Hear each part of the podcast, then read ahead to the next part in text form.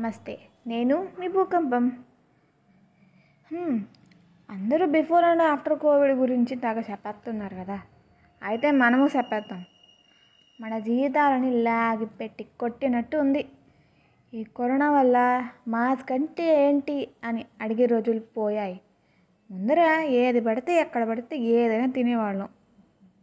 ఆ చెయ్యి కడుక్కోకుండా నక్కి నక్కి తినే రోజులు పోయి ఒక్క స్పూన్ని వంద సార్లు కడిగే రోజులు వచ్చేసాయి ఇంకా బయట తిరగడమా? అన్నీ మూసుకొని ఇంట్లో కూర్చోమన్నా బయటికి వెళ్ళి ఆ తన్నులు తినడం ఏంటి? వామ్మో వామ్మో. ఉన్న అద్భుతాలన్నీ జరిగిపోయాయి. హ్యాండ్ షేకులు పోయి నమస్కారాలు పెట్టడం నేర్చుకున్నారు. ఇంకా ఇంట్రోవర్ట్స్ గురించి చెప్పాల్సిన అవసరమే లేదు. ఉన్న సంతోషాలన్నీ వాళ్ళ జీవితాల్లో వర్షంలాగా కురిపించినట్టే. సరే ఇక్కడతో ఆగిందా? లేదు. ఏదేదో కొత్త వైరస్ స్ట్రెయిన్ అంట. దాని బొంద ముఖం.